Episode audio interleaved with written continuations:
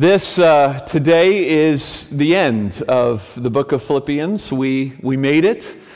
This is our 15th week uh, of mining the riches of this letter of the Apostle Paul to the church in Philippi, uh, a series that we began way back in the month of, of January, if you can believe it. This series has been, been a great series for me to study and to, uh, to dive into. I pray that it's been challenging and encouraging for you. It's reminded us of who we are saints and citizens, lights in the world, servants of the Most High God. It's reminded us of who Jesus is, the one that we've come to serve, that great hymn of Christ in Philippians chapter 2, the one who humbled himself and became obedient to the point of death, even death on a cross, and is now exalted at God's right hand.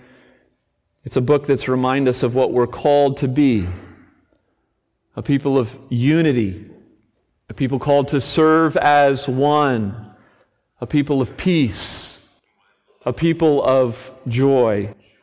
And all of those familiar passages, all of those familiar phrases in the book of Philippians are, are ringing in our ears, right? For me to live is Christ, to die is gain. Do nothing from selfish rivalry or ambition. Whatever gain I count it as loss compared with knowing Jesus. I press on to make it my own because he has made me his own. Rejoice in the Lord always, I'll say it again, rejoice. Whatever is true, honorable, and just, think on those things.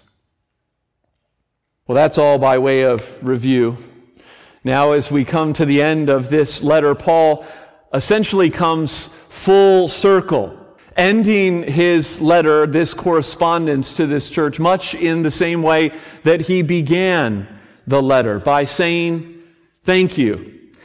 If you flip back in your Bibles to the very beginning of the letter, verse 3 of chapter 1, we read this I thank my God in all my remembrance of you because of your partnership in the gospel from the first day until now. Paul, as we've talked about multiple times, Paul loved this church. Paul planted this church. And this church had proven itself to be a blessing to Paul and to his ministry, even while he sits in a prison in Rome as he writes. And so, as he ends the letter, after admonishing them, encouraging them as a pastor and true shepherd should, he wants to thank them again, commending them for their generous investment in his ministry and really ultimately their investment in the gospel itself.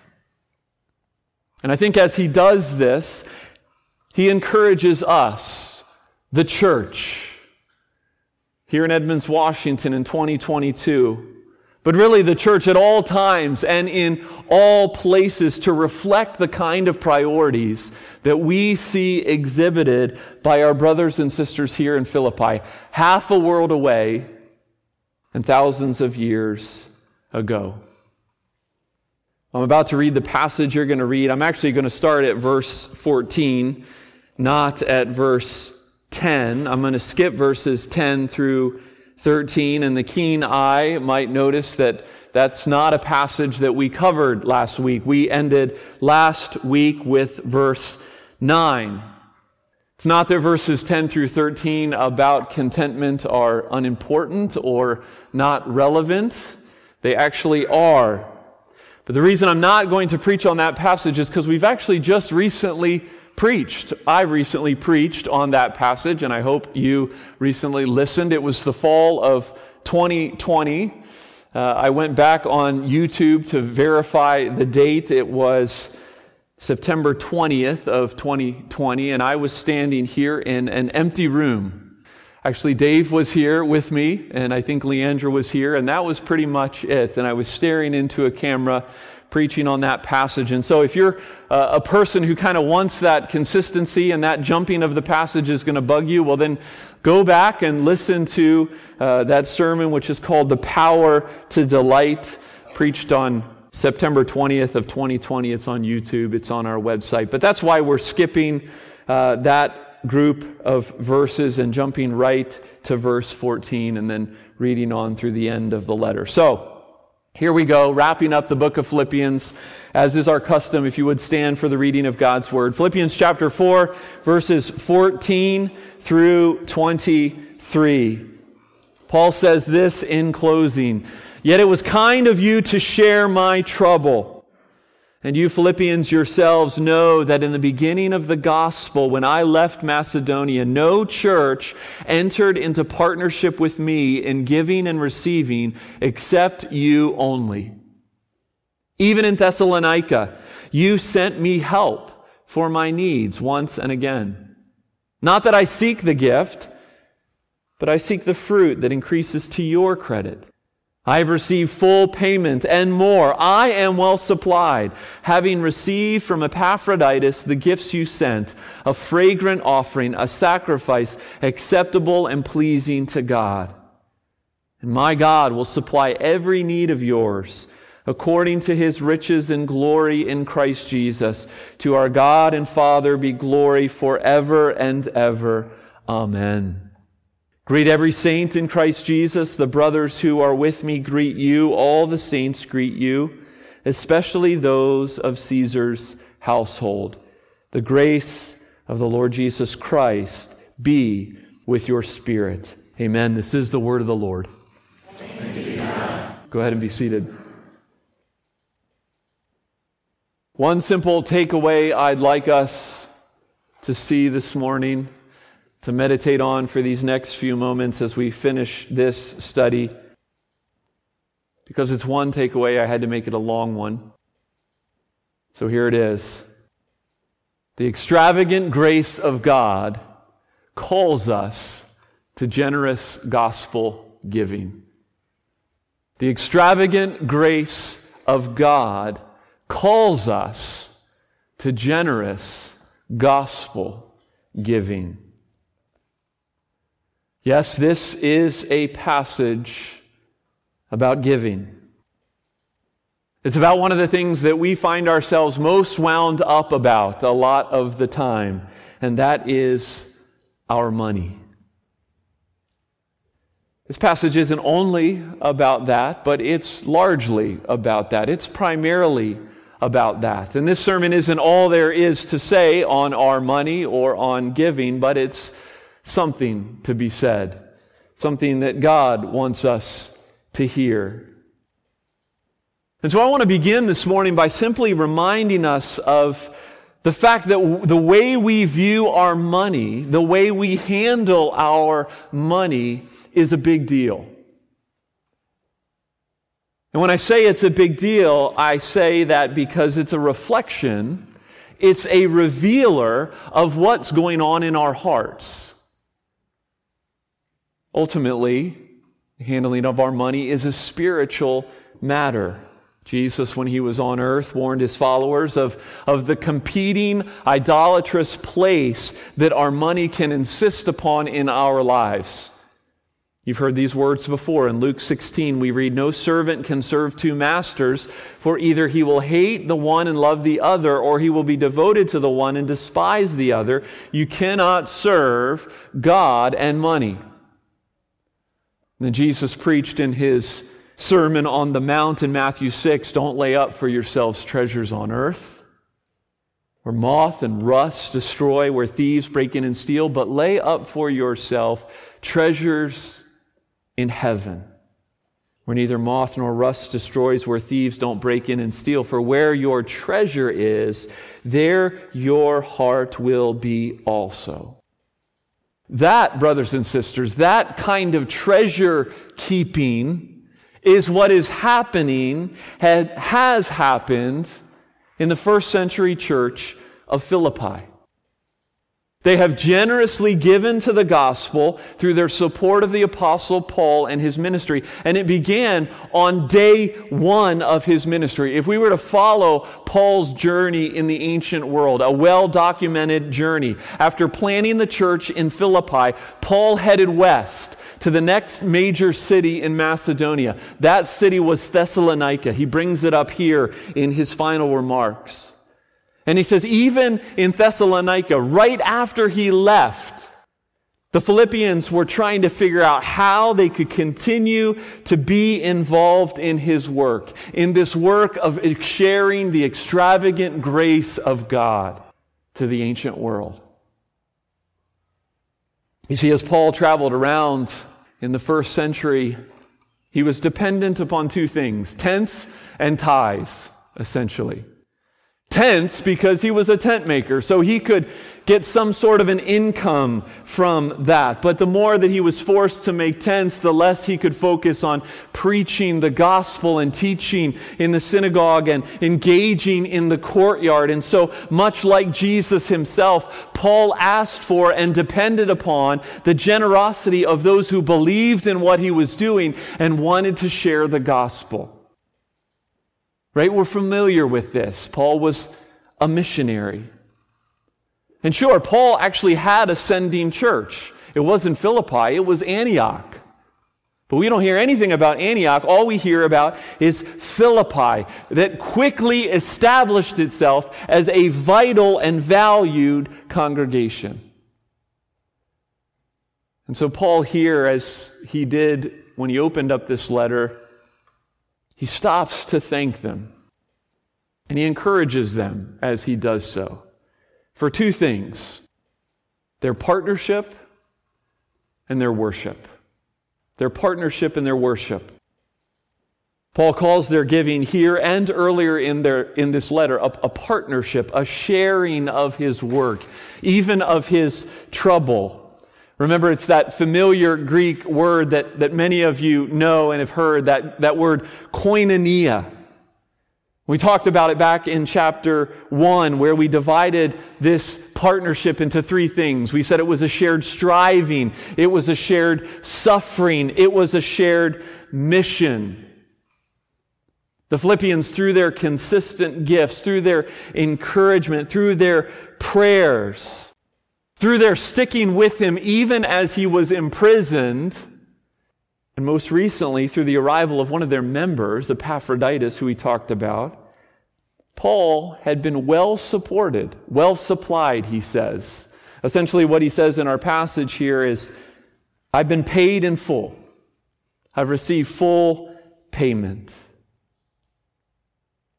A.W. Tozer says this about the giving of the church he says, as base a thing as money often is, it yet can be transmuted into everlasting treasure. It can be converted into food for the hungry and clothing for the poor. It can keep a missionary actively winning lost souls. Any temporal possession can be turned into everlasting wealth. Whatever is given to Christ is immediately touched with immortality. Whatever is given to Christ is immediately touched with immortality. And yet, this thanks that Paul gives, he makes clear in verse 17, it's not some setup for him asking for more money. He's not priming the pump to ask for more support. His, his hope is that actually their generosity, that they would see the fruit of it that's why in verse 15 he calls this partnership a giving and receiving. They give for the work of the gospel, not only laying up treasures in heaven as a result, but also receiving the joy of lives impacted for the gospel. Paul gives indication here in verse 22 that the gospel has infiltrated the very household of Caesar, likely because of Paul's influence. The servants and those who have attended to him have come to Christ. And so Paul says, Thank you for your partnership for this fruit. And this is what the church is to be about. And that leads us to Paul's other emphasis in this passage. Not simply that we ought to be generous for the success of others, for the joy that that produces in our own hearts, but also generous giving is worship. It's worship.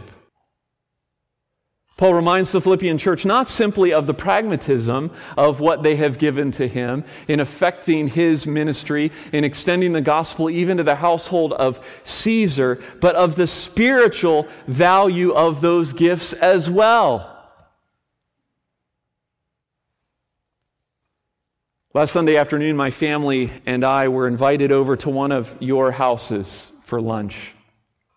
And I didn't know what was on the menu beforehand, but when I walked into the kitchen, I knew.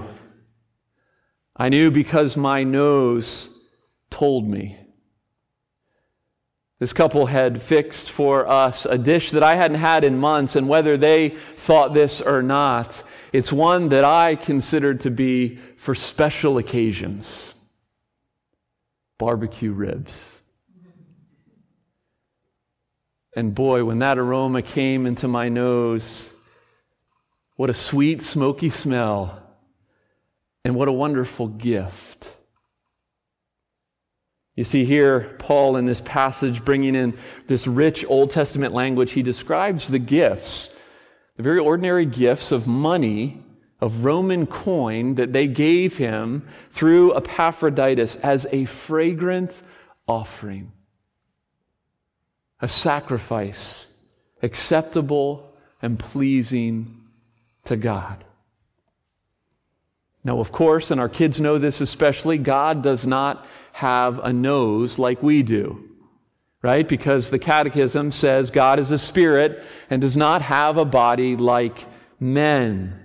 Yet, this is the image that the scriptures give of the Lord gaining pleasure and delight delighting in the scent of his people's intentional and heartfelt worship through the giving of Roman coin. We read of it after the dramatic story of Noah in Genesis 8, then Noah built an altar to the Lord, and he took every clean animal and every, some of every clean bird, and he offered burnt offerings on the Lord. And when the Lord smelled the pleasing aroma, the Lord said in his heart, I will never again curse the ground because of man. This pleasing aroma is mentioned again and again as God's people walk in obedience to the covenant and as they recognize through these thank offerings that they give to the Lord, that smelled in and of themselves who God is and what He has done. Now, of course, we sit here as did the Philippians, not with the scent of barbecue ribs or barbecue lamb or any other thank offering. No, we sit here in the wake of what Christ has done the Lamb of God who took away the sin of the world, that once and for all sacrifice. No more blood needs to be shed. And yet, worship and thanksgiving and sacrifice continues. Not sacrifice for sin, not sacrifice for merit but sacrifice of praise, the book of Hebrews says in Hebrews 13. Lifted up through our voices, sacrifices of thanksgiving presented through the giving of what God has entrusted to us. The giving that flows from the extravagant grace and generosity of our God. And I've said this before this is why we in the church give as part of our worship service. This is why we take time to pass the plate. Not because it's some outdated thing and it's the only way that people can give. No, to intentionally meditate on loosening our grip on our money as we freely let go and give to the Lord and worship Him and give a sacrifice of thanksgiving. Now, listen, I know that many of you, week in and week out, that plate goes by and you don't put anything in it. And that's not because you're giving, that's because you live in a technological age and you have things set up such where your giving goes straight into the church's account, and that's fine. That's great. That's convenient. That's a regular commitment that I commend you for. As long as you're remembering, as long as you're taking the opportunity during the passing of the plate during that time in our worship service to remember that your giving is worship, that you're not scoring points with God, that you're not merely checking a box, that you're not just merely supporting an administrative task, but you're worshiping out of response of what God has done for you and what He has given to you.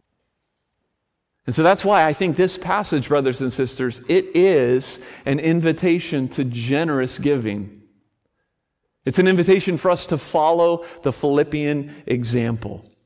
And I know that by and large, I am preaching to the choir, as they say. This is a generous church. Quite a few of you give large amounts of your income to the work of the kingdom through Ascension Presbyterian Church and to other ministries. Many in our midst give meagerly but faithfully with what the Lord has given you. But there are some of you who don't give at all, who don't give anything. And as a result, our partnership in ministry, it's not there in the same way. And the opportunity for you to trust in the Lord, to worship the Lord through your giving as you let go, isn't there. Hear me when I say that I, like Paul, I don't have, I don't have something to gain here. It's not like I'm trying to start a capital campaign or muster up some giving so I can get a new car or a raise or something like that. I'm saying this because God's word has led us here and because I believe that God wants you, every one of you, to have some skin in the game. You've heard that expression before. Parents, many of you parents know what I'm talking about in relationship to your kids. For instance, you might have all the money that your kids need to go to college. You might have saved hard to provide for them, but you still want them to work part time. You still want them to, to save some in order to take ownership of that which is theirs. Because if they don't take ownership of it, they won't view it in the same way. See, the Philippians took ownership of the gospel ministry of Paul. And I want you to take ownership of the gospel ministry of ascension. And of course, there's all kinds of little rabbit trails that we could go on in a passage, in a sermon on giving. How much do we give? Well, in the Old Testament, the tithe, the first fruits, was 10% of the harvest. That's a good place to start. But I would say this more than 10% give until it hurts a little. Give until you feel it. Give until you're a bit uncomfortable. Give until your bank account isn't something that you're relying on for your security. Generous, sacrificial, faith stretching giving. I think that's what the Philippians were about. And I think that's what we're called to be about. Because you know what? Paul assures us of this in verse 19 that every need of ours will be supplied. Jesus said the same. The birds every day are fed by him. The lilies of the field every day are clothed by him. He loves you way more than the sparrows or the lilies. The wisdom of Proverbs says this in Proverbs 19:17, whoever is generous to the poor lends to the Lord, and he will repay him for his deed. The extravagant grace of God calls us to generous gospel giving. You know, this passage, it's ultimately about money, yes, but it's also about the giving of our very lives right? Romans 12, 1 and 2. I appeal to you, brothers, by the mercies of God, to present your bodies as a living sacrifice, holy and acceptable to God, which is your spiritual worship. And Paul told the church in Corinth in 2 Corinthians 2 we are the aroma of Christ. We are the aroma of Christ, producing the fragrance of life in our world. You know, one of the priorities when we, as a church, the Presbyterian term for it is particularized, when we became an independent, self governing, self sustaining church back in 2015, we wanted to pick missionaries and ministries that we could ideally do more with than simply support financially and through our prayers, as important and necessary as those things are. We wanted to have the opportunity, as God enabled, to, like Epaphroditus, give some of our lives to the work. Of course, it's not been feasible in every situation with every missionary that we have supported, that we have prayed for. There have been opportunities, and we've seized upon those opportunities. It's been hard in the last couple years, as we all know well. But as we continue to come out of whatever we've been in, I want to encourage us as a church not only to generous gospel giving, but to thinking of ways that we can give of ourselves and pour ourselves into the kingdom work of the church. You don't have to wait for me as senior pastor. You don't have to wait for the deacons. You, you just need to do it or suggest something. This is, this is your church. You're part owners in a sense. You have skin in the game. A few weeks ago, we had Mike Rasmussen here from Hope Russia, and he talked about what was going on in Russia. And it's, of course, fascinating for us to hear about what's going on in Russia, particularly at this time in our lives, in Russia's life. There's a great need for the gospel. One of the things Mike didn't say, which, which I'm going to talk more about, I'm going to write it in the newsletter, in fact, that's hopefully coming out in a couple weeks, is we want to increase our partnership with Hope Russia. We need someone that will serve as a liaison between our church and the work of Hope Russia, someone that will go to the meetings, probably via Zoom, and, and hear what God is doing and interact with some of the pastors there and interact with some of the churches there. And maybe even in a year to come, have the opportunity to go to St. Petersburg after things have quieted down and to meet some of these pastors and to encourage them. It's an opportunity to give of yourself, to step in to the work of the church. Maybe that's not you. I, I, acknowledge that's a big ask, and it's not for everybody. Maybe the takeaway for you this morning is just simply to start giving, period. To start giving something. To take that step of faith by letting go and investing in that which is eternal. Maybe David's prayer in Psalm 39 is what needs to be your cry. He says this, "O Lord, make me make me know my end." And what is the measure of my days? Let me know how fleeting I am. Behold, you have made my days a few handbreadths, and my lifetime as is nothing before you. Surely all mankind stands as a mere breath. Surely a man goes about as a shadow. Surely for nothing there in turmoil, man heaps up wealth and does not know who will gather. And now, O Lord, for what do I wait? My hope is in you. Wherever you are this morning, I think we all need to be challenged that in light of the extravagant grace of our God, we need to give generously to the work of the gospel. Let's pray. Father in heaven, we thank you for the example of the Philippian church, this church that prided itself on being a Roman colony and all the privilege that came with that. And yet, when Paul came along, when their lives were turned upside down by the grace of our Lord Jesus, they would never be the same. Their priorities in, in the way they spent their money and the way they spent their time would never be the same. Father, we confess that too easily we can just fall into the ruts of our culture we can forget about how radically different we are called to be. how radically different we're called to manage our money and to manage our time. Oh, Father, may your word have its effect on us this morning.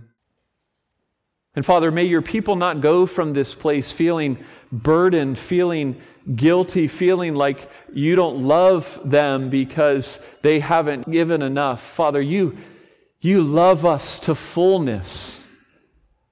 And you have shown that through the gift of your Son. And we simply want to respond to that gospel. So, more than, more than anything, Father, may we leave this place meditating, deepening our love for our Savior and for what He has done. The one who made Himself nothing, who was poor, that we might be rich, not rich in material possession but rich in peace, rich in joy, rich in the ability to serve and to love others as He serves and loves us. Oh, Father, work in us that which is pleasing to you, we pray. In Jesus' name, amen.